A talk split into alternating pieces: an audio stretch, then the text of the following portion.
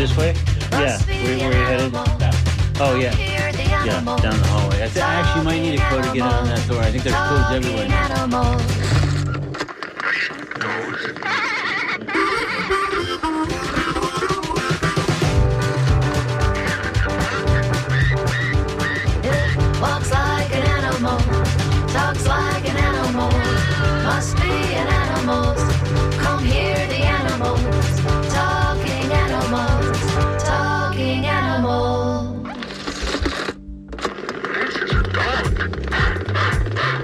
Good morning. This is Talking Animals on WMNF. I'm Duncan Strauss, and my guest today is Jane O'Hara, the animal advocate and artist. O'Hara, whose paintings explore animal issues, depict their plight, and explore our relationships with them, is mere days away from unveiling a new exhibition called State of the Union. O'Hara has explained that this project began as a way to take a look at how we mistreat animals in contrast to our celebration of the unique qualities within each of our 50 states. Consequently, the paintings for each of the 50 employs an array of images, symbols, references, and other elements like the state animal, unique to that state. At the same time, a cat is seen somewhere within each painting, reacting differently, though most assuredly characteristically cat like, in each of the canvases. I'll speak with O'Hara, a guest on Talking Animals five years ago, about the guiding principle of this new exhibit, how she arrived at the combination of elements she included in paintings representing certain states, why she decided to include the cat as a motif across all 50 paintings, and so on, when I speak with her in just a few moments here on Talking Animals on WMNF. Also coming up a bit later in today's program, as we noted, we'll hear another important entreaty about WMNF's Meet the Match, the endowment fund we're seeking to build in order to build WMNF itself and ensure a healthy, prosperous future for the station. More on that again coming up a bit later in today's show. Right now, though, let's talk art, animals, how animals are treated, maybe mistreated in some cases, as depicted in State of the Union the new exhibition by my next guest, Jane O'Hara, with a reminder that I invite you to join the conversation by calling 813-239-9663, emailing DJ at WMNF.org or texting 813-433-0885. This is Jane O'Hara back on Talking Animals on WMNF. Good morning, Jane. Hi, Duncan. How are you? I'm very well. Thanks for joining us again on Talking Animals. For having me. So when we spoke, I guess about five years ago, we touched on what animals had meant to you very early in your life, as well as later, and and then so on. So I think we should revisit some of those topics, in part because I'm fairly sure not everyone listening now was likely to have heard that 2018 conversation, but also because it will provide, I think, important context for the core portion of today's conversation. So when did animals become first become important to you? Well, animals have been important to me ever since I can remember. We always had an animal at our house. Um, when they started to enter my paintings was quite a bit later. I, I was doing artwork and doing some landscape painting, and I realized that I was kind of bored with that. So I started to insert animals into my paintings, and they never left. But um, as far as my earlier life, uh, I really wasn't exposed to a lot of wildlife or you know i had sort of your typical suburban upbringing.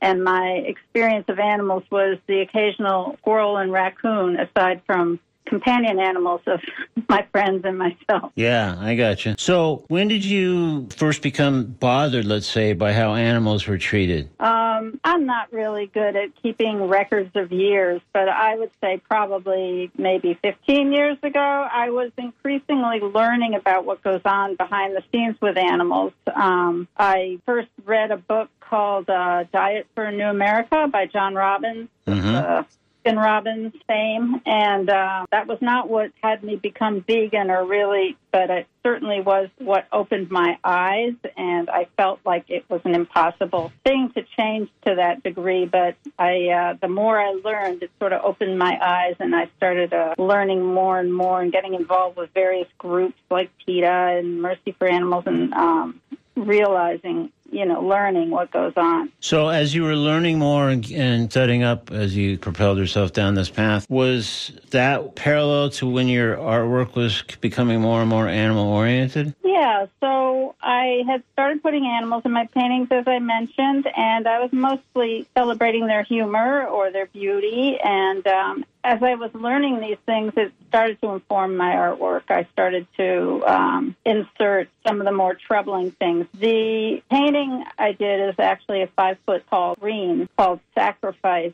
was pretty much of a turning point for me. And I had gone to the Byzantium exhibition at the Metropolitan Museum of Art. Um, and I was struck by all how, how all of these saints had sacrificed their lives for this uh, higher power. And I started thinking about animals who had sacrificed their lives for a higher power, of course, not their choice. And um, the idea kept nagging at me to do this this painting, and uh, I really didn't want to do it because honestly, I wasn't really thinking of myself as an animal advocate, and I didn't um, didn't really know anything about going down that road. But the idea kept nagging at me so much that I was like, oh, okay, I'll just do it.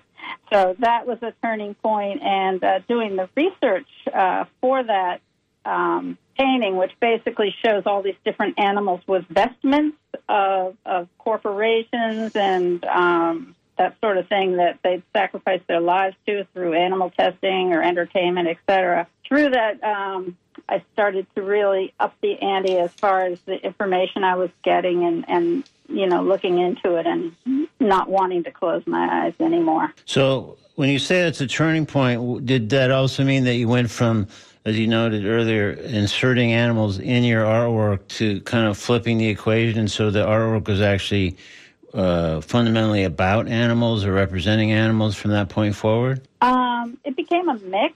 You know, I definitely have continued to paint paintings that celebrate animals and their beauty, and um, I don't always uh, focus on some of the darker things that go on, but it certainly became a time when that became more and more the case. So I started using various metaphors in my work um, to introduce these things. Um, I'm actually going to have a couple of paintings, older paintings, in an exhibition this Friday at William Scott Gallery in Provincetown, Mass. And uh, the metaphor I used in those paintings basically were um, a road. So uh, one of the painting is called "Pigs in the Road," and so these pigs are just like in a headlights, um, dark background, and just using these metaphors to um, talk about the um, sorry, to talk about the um, um, vulnerability. That's the word I'm looking for. Okay, um, and so then it, it sounds like it just kind of evolved. So now, when when you do any kind of painting or any kind of piece of art, is an animal involved in one way or another, whether it's a celebration or something uh, kind of a more uh, provocative exploration? But it basically is all your work now kind of involve animals of one kind or another. Yeah, I would say that's a definite yes. Yeah. This is Talking Animals on WMNF. I'm Duncan Strauss. If you just tuned in, my guest is Jane O'Hara, the animal advocate and artist who's about to unveil a new exhibition called State of the Union, in which she examines how each of the states treat, in some cases mistreat, animals relative to their images amidst other explorations. If you have a question or comment for Jane, please call 813-239-9663. Email dj at WMNF.org or text 813-433-0885. So what was the beginning of the idea for State of the Union? Tell me about the process of considering this concept. I was in Florida at the time, and um, I was learning about. I've been reading about um, mostly at that point from Jane Velez Mitchell, Jane Unchained's reporting about some things that were going on in Florida: the unnecessary bear hunts, orphaning hundreds of bear cubs, and macaque, mon- macaque monkeys being raised for animal testing, and uh, just as just a couple. And um, I just was interested in the contrast to the sunny, fun image of Florida that we often think of. So I just came up with this idea. The metaphor that I used in this painting, which I had been using in my work before then, was the bubble. I'm interested in the bubble because I'm interested in simultaneous existences sort of floating by in time, completely unrelated to each other and unaware of each other in a lot of cases. And so I use the bubble as a way to insert these troubling things going on with animals in each state. But at that point, it was Florida. So, Florida, this whole experience of thinking about the bear hunt, the macaque uh, monkeys, and the research for them, because you were in Florida at the time, that was sort of like the jumping off point. But how did you go from thinking, well, this is an interesting idea, especially the contrast, the juxtaposition, uh, greetings from Florida, et cetera, et cetera. I mean, to thinking, hey, I could, I might well do this for all 50 states. That seems like a gigantic leap. I agree. Well, I uh, I'm a person who does not really necessarily plan ahead. I sort of jump in the deep end and then learn to swim. So I had done this painting and I applied for a residency, uh, rare air residency in Alamosa, Colorado at Adams State University. And I used that painting um, with the idea to do other paintings. And so I got into the residency and I did four more paintings at that point Massachusetts, California, Rhode Island, and Colorado. And so um, I also had a, a show there of this work and gave a presentation about this work. And it was that kind of momentum that got me thinking, okay, I'm going to do all 50 states. Well, in some ways, this kind of reminded me. There was uh, a few years ago. There was this really still is uh, talented singer songwriter named Sufjan Stevens, who, as a kind of tongue in cheek publicity stunt, claimed he was going to make an album about each of the fifty states, and he actually did make two: Michigan and Illinois and they were both actually pretty acclaimed. But there's been no sign of or mention of the other 48 albums since. And again, I think it was just sort of a pretty tongue-in-cheek thing initially. Just I think that one of his publicists dreamed up or whatever. But I mean, making just one album is obviously a major undertaking that can take a long time and be delayed for one reason or another. Your situation is different, but still, did you have related qualms when you felt like, okay, now I've done four of these. I guess I got to keep going. Well, the next step was I approached um, New Bedford Art Museum, where I had been in a, a group show previous to that and developed a little relationship with the director at the time, Jamie Uretsky. And she, you know, I showed her this work and she was excited by it and said, Would you like a show? And I said, Yes. So three years in the future, there was to be a show. So that became the motivating factor as well. And how was it booked? How was it determined it was going to be three years in the future? Just because you figured it, Well- it would take you that long to get the whole fifty states uh, on on canvases? no, actually, that's how far they were booked out. Okay, but probably some relief to you because I would think. I Okay. mean, this sounds like a, a pretty daunting undertaking. When you get three or four, that's great, and then you get ten or twelve, and it's like, oh my god, I still have you know quite a few to go to hit fifty. Yeah, yeah. It's uh, definitely there were a number of points throughout these years where I've been like, what am I doing? But um, I get very, you know, consumed with each painting I'm doing. And so I don't know. I don't really find myself thinking about what's ahead or even what's behind when I'm in it. I'm just doing the painting. Well, speaking of that, talk a little bit about the process for creating the paintings that are State of the Union pieces. I mean, for example, did you work on each state as you began? Obviously, you did this, but as you kept going, did you just work on one state at a time, or did you start to bounce from state to state, sorting out kind of images and reputations that that state might have when it comes to animals or animal welfare, and then just kind of work on, on multiple paintings simultaneously? Um, I approached it a little differently at different points. Um, when I was at the residency, I worked on four at once. Then I began to work one at a time. And then at a certain point, I prepped many of the canvases and worked on the, you know, just the postcard image of the lettering of that state. And then I developed folders that I was always um, doing Googling and getting research on all of different states of things that go on, both the happy, positive stuff like the state animal, state flower, things to do, sites to see, iconic people from there, um, things that that state wanted to promote. And then I would uh, have other folders for each state of things that go on that are um, uh, bad for animals, uh, whether in the entertainment food, animal testing, clothing, um, all the different areas in which uh, animals are sacrificed. And so, as you got working that way, did there start to be like, well, to, for have this painting sort of be similar to the one I just completed? This we need to uh, include this, this, and this about the state. Like, was there sort of a criteria, almost in a way, artistically, where you said, well. Here's what the state animal is. Here's what the motto or, or, or kind of overall reputation might be. But we need to make sure X, Y, and Z is represented as well. Yeah, I mean, the backgrounds of the paintings are pretty consistent. You know, I include a landscape, things about that state in the landscape, um, the state animal, state flag. Sometimes the state flower wasn't a given that I'd have all these things, but mostly I did. And then, uh, and then putting my cat Nellie in. Uh, but um, generally, the states all had five bubbles, and it wasn't necessarily representing each area that that has uh, issues for animals. It, you know, some states, the things that were really coming up were more focused on entertainment, like hunting and circuses and um, that sort of thing. But um, you know, some states are very factory farm intensive, and so I might have more to do with that. It just is really based on kind of the things that I that I was coming up with when I was searching and learning about the state.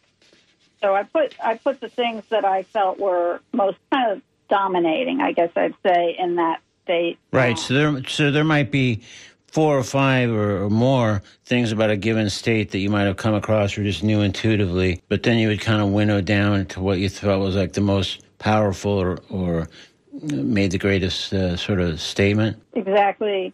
And sometimes I would focus on, you know, the state animal is the bear, say, and that the bear hunting is really huge in that state. I would want to use those two things because of the uh, irony. Yeah, I got you. All right, well, I just want to let folks know that this is Talking Animals on WMNF, and uh, in just a moment or two, we're going to hear a little bit more about Meet the Match, the endowment, uh, building the endowment fund we're seeking to really develop here so that WMNF can continue to develop and have a good, solid future.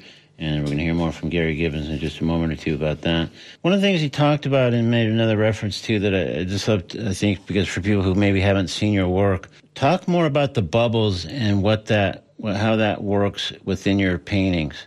Yeah, it's um, it's a way in which I can show these basically these worlds that float by each other that are unconnected, and so um, that that theme that I'm consumed with is these separate yet unequal experiences for animals and people. Um, they're happening at the same time, and basically unaware of each other, using that metaphor in our own bubble. So I, I like to play with that. Um, I find it a, a kind of powerful way to represent that idea. So each thing started to have five bubbles, though. So that seemed like it became like an important um, uh, sort of running theme that, that have a, a certain number of bubbles, which means a certain number of things that have a different context within the overall painting. Yeah, I had to put a limit on how many bubbles. There's so so many things go on in every state. Every state. Uh, some people ask me like, what states might not have bubble information? But um, anyway, um,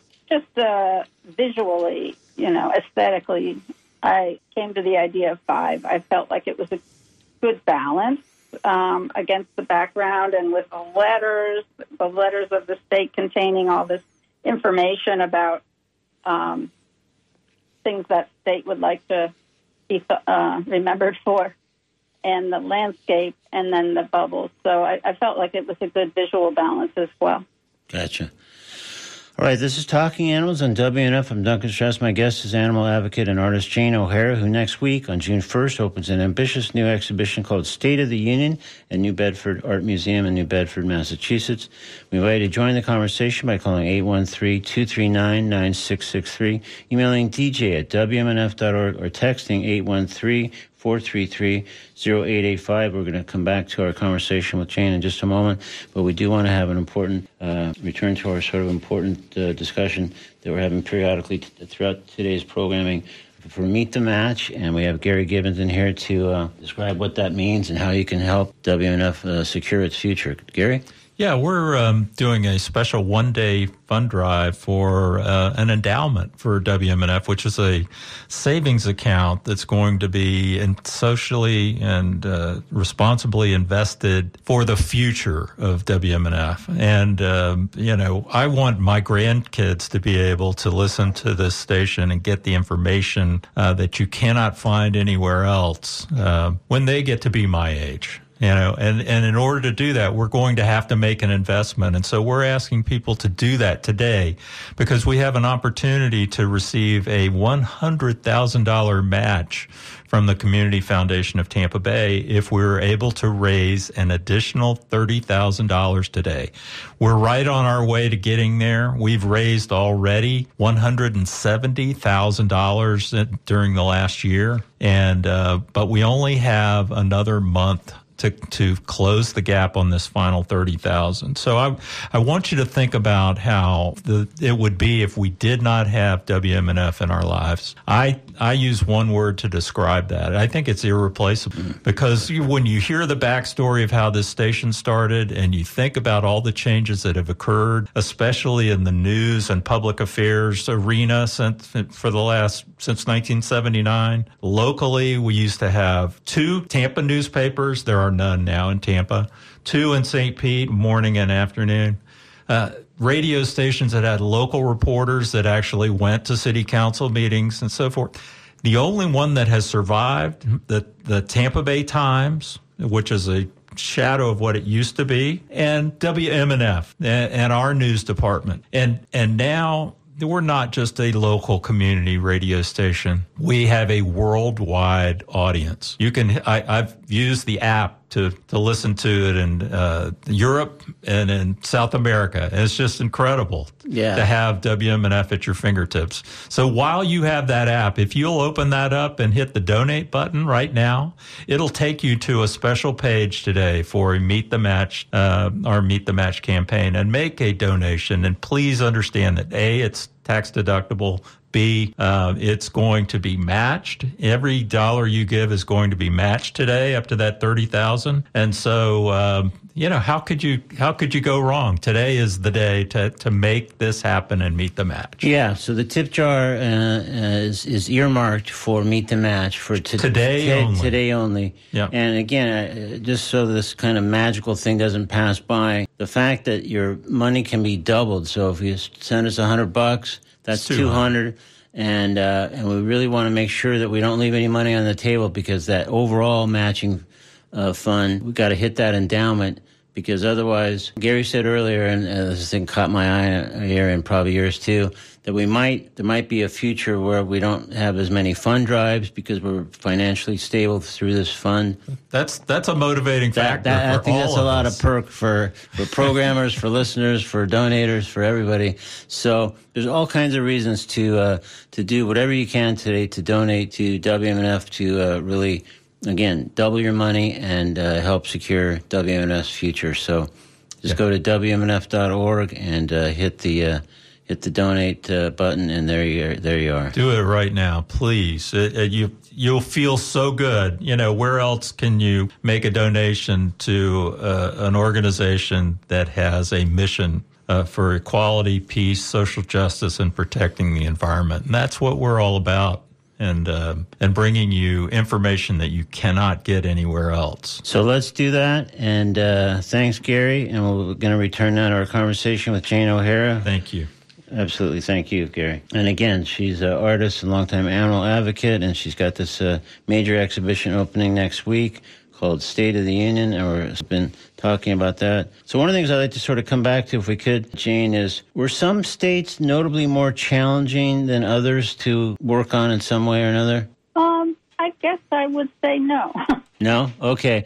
No, because I just I just imagine that, for example, either that state didn't have as high a profile in terms of either animals or animal welfare, or conversely, perhaps maybe a given state has has such a uh, awful track record with animals that it was maybe particularly upsetting to sort of work on that piece. well, I won't say it wasn't upsetting.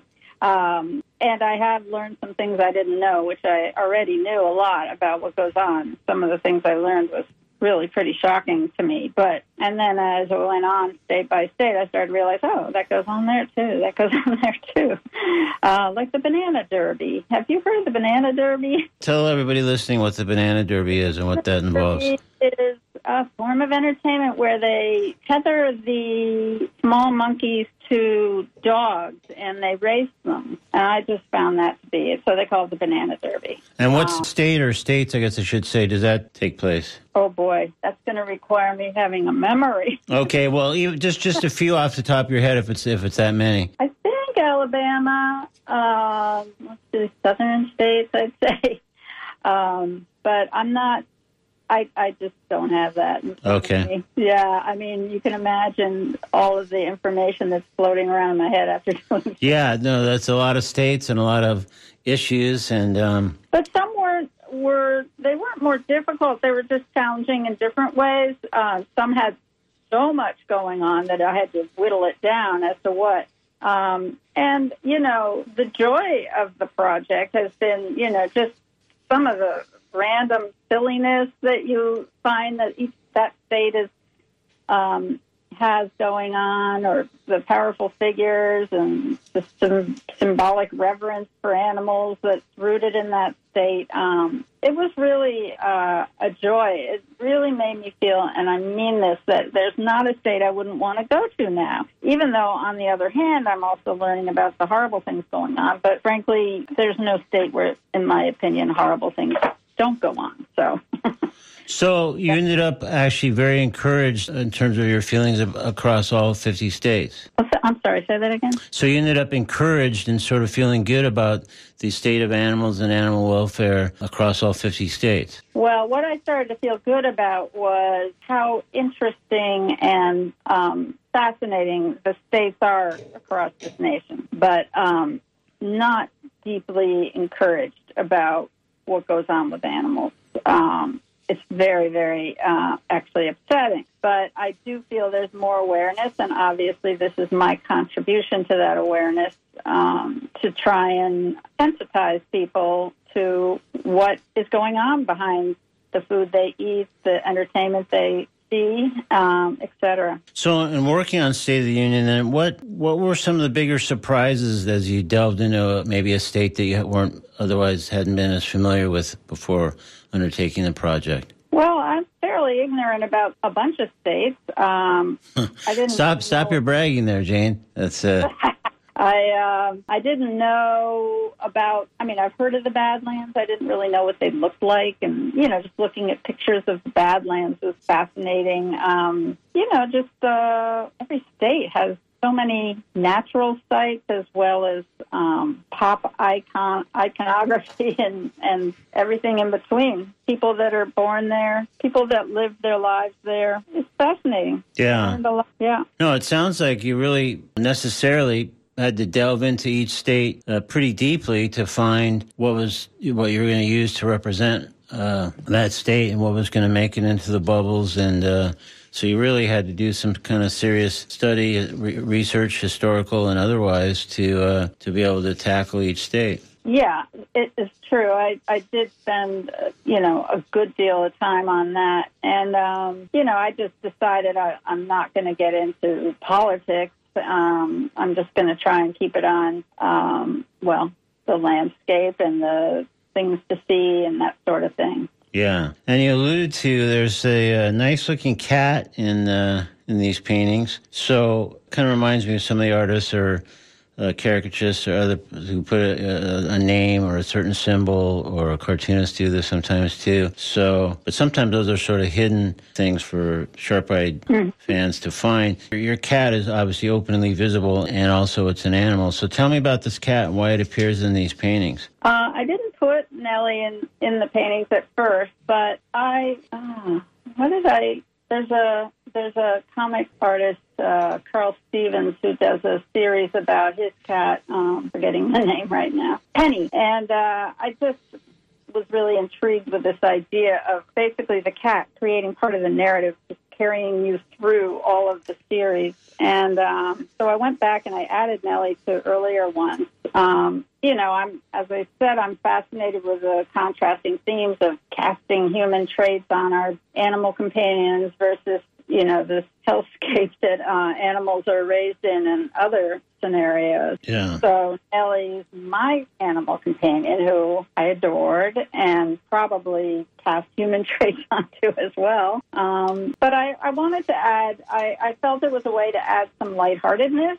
Um, I'm just, you know, one of the things about cats that I always feel and a lot of people feel is that they're basically their own thing. That, that, that life's on their terms, you know. They um, nap, they might, you know, be interested in various things, but they have their own their own world and they're happy in it. And I, I feel that's the case of all animals, given given the chance. Um, so it just became she became like a metaphor, and um, so she could have her reaction or non-reaction to what's going on around her. Yeah, well, that's one of the things that kind of struck me too. Is sometimes she's just kind of sitting there. Sometimes she's actively looking at something or kind of interacting with something. So, how did you decide what was going to be Nellie's thing in, in a given painting, and and what determined that? Nellie entered each painting basically at the end. It was more or less the last thing I added. Okay. Um, there's rarely, not that often, do I have her reacting to what's going on in the bubbles. But there was one bubble which was um, uh, a resource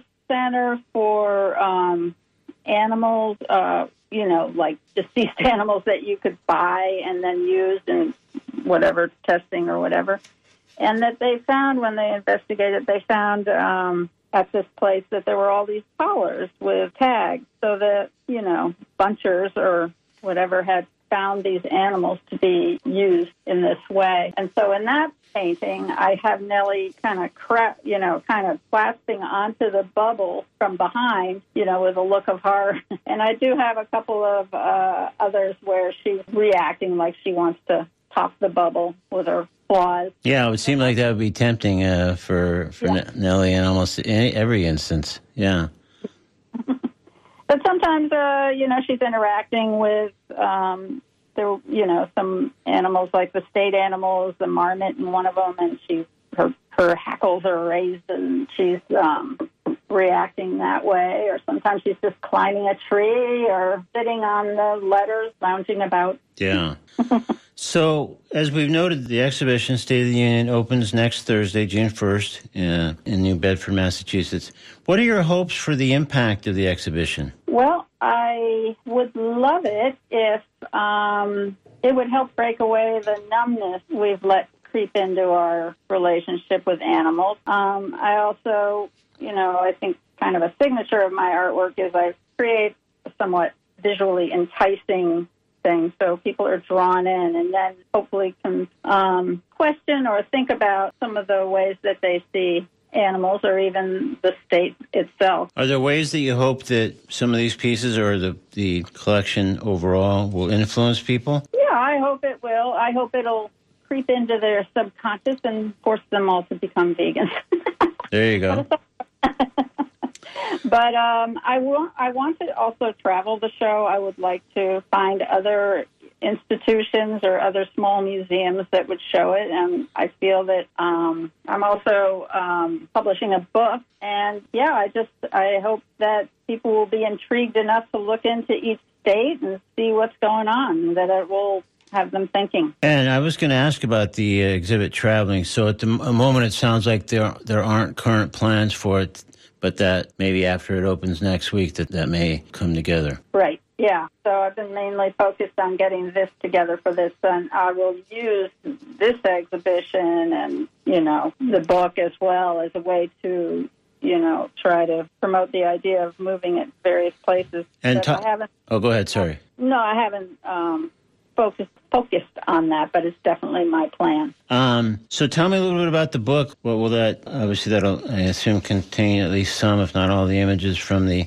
exhibition. But what will it, in addition, do uh, as a book? Um, the book will have all of the states, all of the paintings I've done, which is the 50 states, and the title piece, which is USA State of the Union. hmm And uh, I have a forwarded uh, forward written by Gretchen Primack, um, a beautiful writer, and Yeah. and um, and uh, some more. Um, Yvette Matern, who is a uh, artist who has written mostly focusing on the postcard type. She was interested in that aspect of using the postcard um, iconography, and uh, so each painting, I've when I've been posting them on social media, et cetera, I have uh, written some text about that painting, about what you're looking at, and so each page will have the image on one side and then the text on the other, and the description of the painting. So um, that's basically it. It's a way of cataloging the show, Yeah. catalog series of paintings.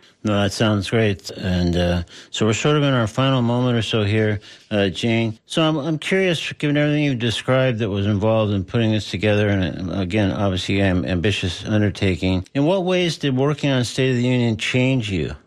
Oh. Wow. Um, well, one way it changed me is it re- it made me realize that I could take on something like this and actually complete it. Okay. Um, I've learned a lot about um, both the positives and negatives of life in the world these days um, with animals.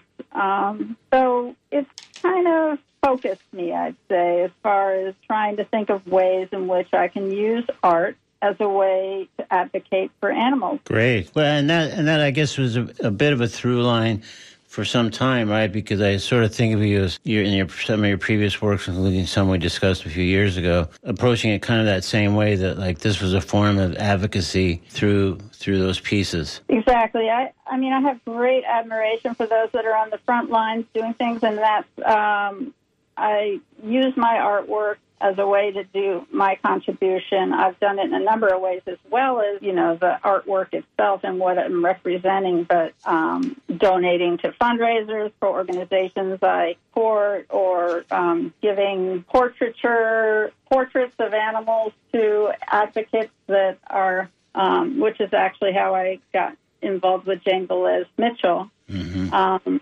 initially, and um, what else? Just using using the art. I think um, I work with an organization called Compassion Art, and um, and you know doing various projects, including a virtual exhibition I co-curated with Janelle O'Rourke, and uh, on the Fifth Trust, which is based on a book by uh, Jane Goodall and Marc Bekoff Yeah.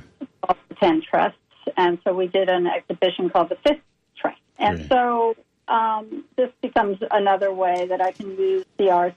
I believe in this organization because obviously Compassion Arts is about using the art for compassion and advocacy of animals. For sure. Well, this all sounds very good, and uh, I wish you good luck. We've been speaking with Jane O'Hara. Again, the exhibition that's opening next week is State of the Union, and her website is janeoharaprojects.org, janeoharaprojects.org. And um, I think with any luck, hopefully we can track that to see where uh, the exhibition may next travel to and multiple maybe locations with any luck. So some of us not as handy for uh, New Bedford could, could see the actual, uh, you know, exhibition in person. So Jane, thank you so much for joining us again on Talking Animals and good luck with your exhibition. Well, thank you so much. Thank you. Bye bye. Bye bye now. All right, we're going to step into the comedy corner with a piece from David Huntsberger called The God of Ants. In today's comedy corner on Talking Animals on WMNF. It just sucks that anytime science is making some strides, religion always interjects and stops them. Stem cell or anything like that. Like, science will try to actually help disabled children. Hey, maybe we can get in there and tweak with the genes. Nope, we'll just keep praying. Sweet, that's worked never, so yeah, keep going with that. And science will actually try to make a difference, and religion will come in and be like, uh-uh, you're playing God. Stem cells, you're playing God. Which I find it so odd that the same people who criticize you for playing God are the same ones that ask, what would Jesus do? It seems a little hypocritical. Um, and who's to say who's ever played God? I have. You ever done it? I've played God. I went out and I found a little colony of ants, decided to make them my people. And uh, so I built them a little habitat, a little world they could live in. Only took me one day, I'm just saying. Uh, And I built them this little world, and I just started watching them. They took right to it. They loved it. They were disco dancing and jet skiing and having all kinds of fun. And I thought they probably want to know what this is all about. So one day I leaned in and I was like, "Hey guys, it's not about anything. Just enjoy yourselves. Have a good time. Peace." But I don't think they understood me because they just started waging war on each other immediately and dividing into different tribes. They were sacrificing virgin ants and stink bugs. It was pandemonium. And all the while that was going on, I looked down. This one little ant was crawling up my leg. I was like, oh, he's gonna come try to look God in the eye or bite me. I can't have that. Uh, so I started blowing on him, like, get off me, dude. Get off me. Then I realized an ant can never look you in the eye. An ant can only just sort of perceive that you're here. If you put your finger down in an ant's way, he doesn't see your finger, he just sees another hill on his way to work.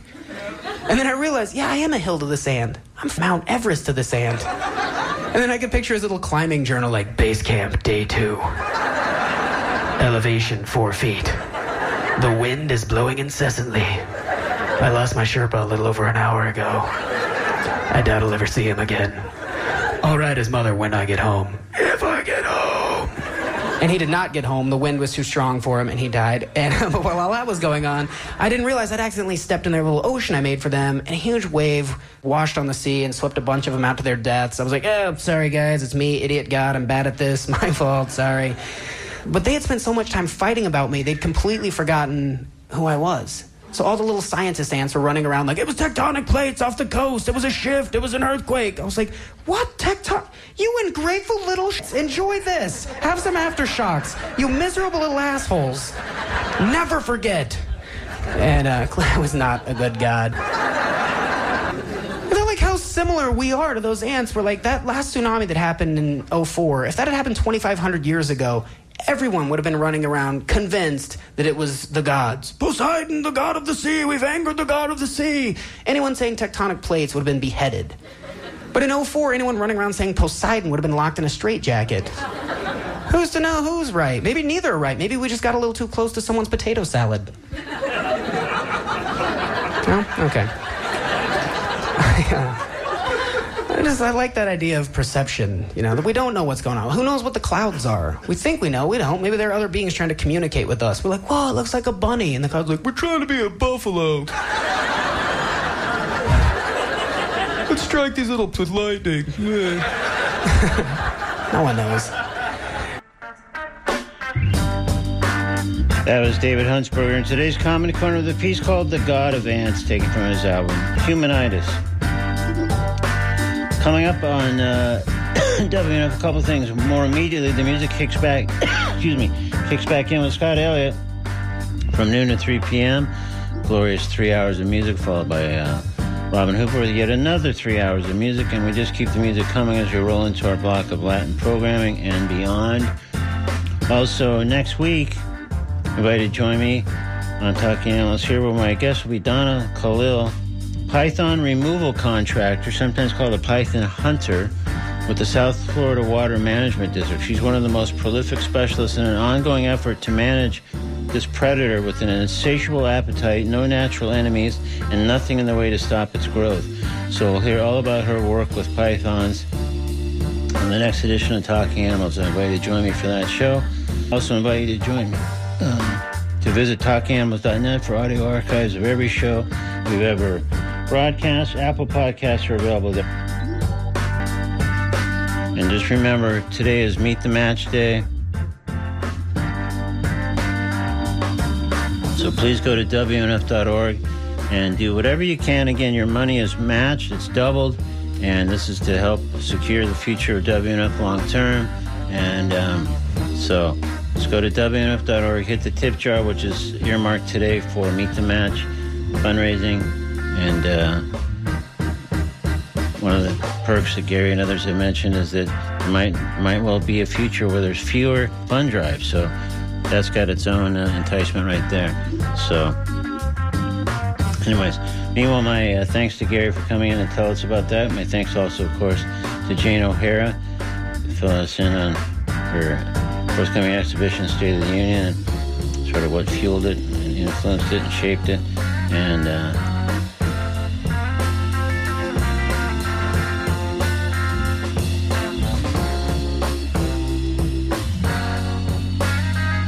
So we have just about reached the end of today's edition of Talking Animals.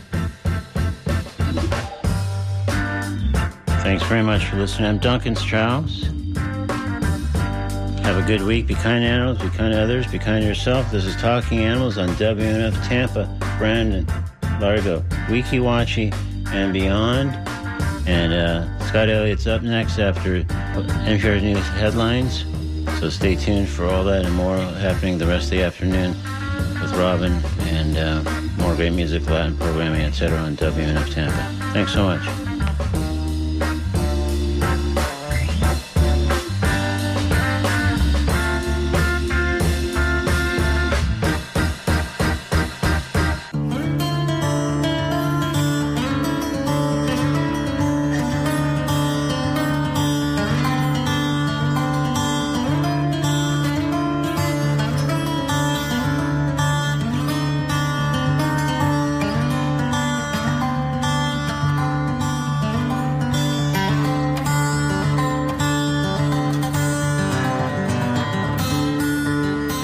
Help us meet the match. Go to WMNF.org and uh, donate whatever you can, and that money will be doubled to help secure the future of WMNF with this Meet the Match Endowment Fund. So please do so.